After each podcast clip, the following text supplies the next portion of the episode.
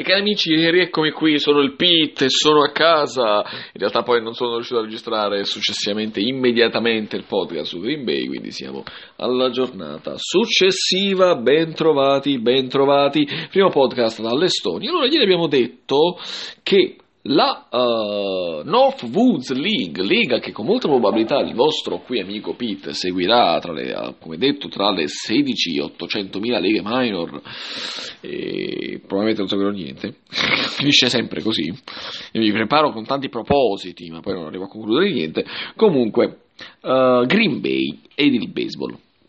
Allora, il baseball ufficialmente finisce a Green Bay intorno agli anni 60 ed esattamente nel 1960 quando giocarono nella Illinois Indiana Iowa League, la famosa 3I League. Ed era il 58-60, all'epoca loro erano conosciuti come i Green Bay Dodgers in questo caso ovviamente con il moniker della grande squadra.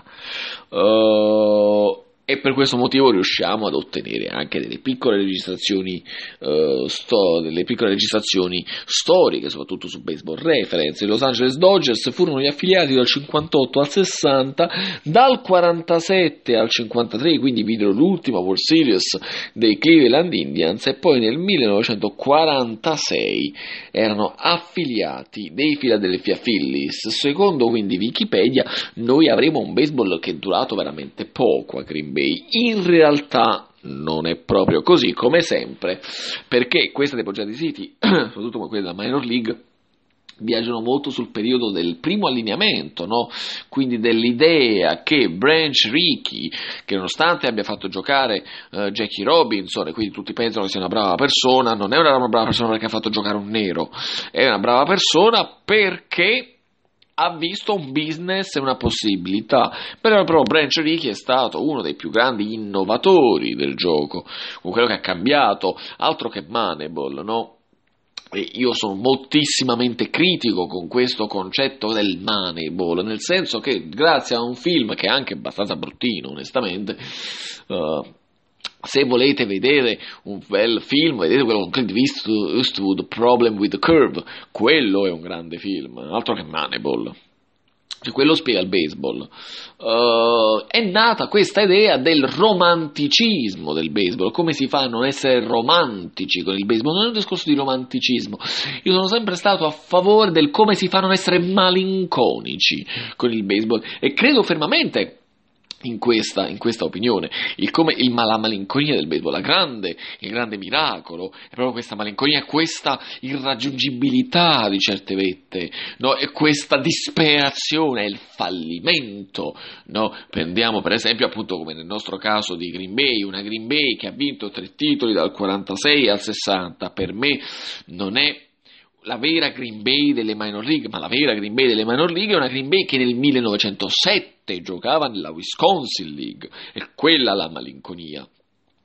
La malinconia del baseball è quando nel 1933 Joe DiMaggio fece la, più grande, la seconda più grande striscia consecutiva in minor league nella Pacific Coast League perché all'epoca non c'era niente da quelle parti. Questa è la malinconia non è un discorso di romanticismo è un discorso di malinconia di disperazione il gioco del baseball proprio è uno struggling continuo, una Sehnsucht più che, una, che un romanticismo, no? È proprio questa irraggiungibilità dei milioni di giocatori che ci hanno giocato. Tra questi milioni di giocatori noi abbiamo anche i nostri Green Bay Dodgers, come venivano chiamati negli anni 60, la cui prima incarnazione in realtà è del 1891, quando venivano solamente chiamati Green Bay, per passare a un più fantasioso Green Green Bay Base del 1892, annata interessante è il 1907 appunto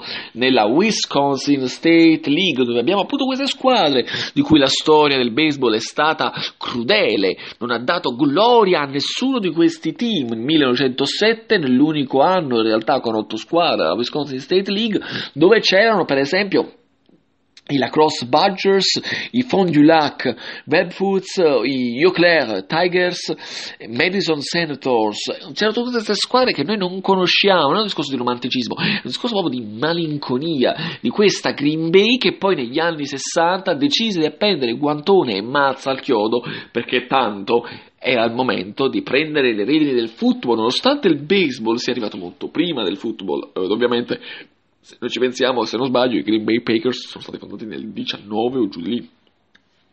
Quindi il baseball c'era da molto prima.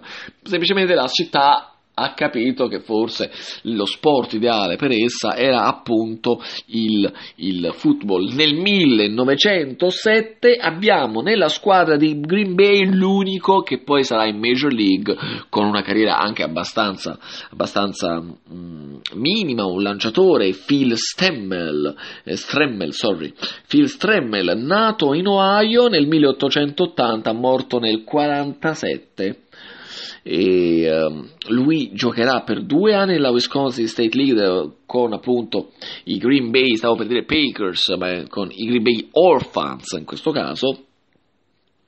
Poi nel 1909 debutterà non in maniera entusiasmante con giusto due partite per poi essere spedito in una lega del Midwest, credo, un attimo che controllo, mi si apre la pagina e debutterà comunque nel, nel, um, con il St. Louis Browns, no, nel 1909 appunto verrà poi rispedito dopo un clamoroso insuccesso uh, nella uh, Minnesota Wisconsin League la squadra saranno i Superior Blues nome un pochettino. Giocherà in totale 7 stagioni Phil Stremmel, mm, nel 10 un altro tentativo di American League con i Browns fallito e poi tornerà in American Association, da lì poi la decadenza continua. E terminerà tra l'altro in una squadra che tutt'oggi milita in Midwest League, nel 1914 terminerà la sua carriera con uh, Dayton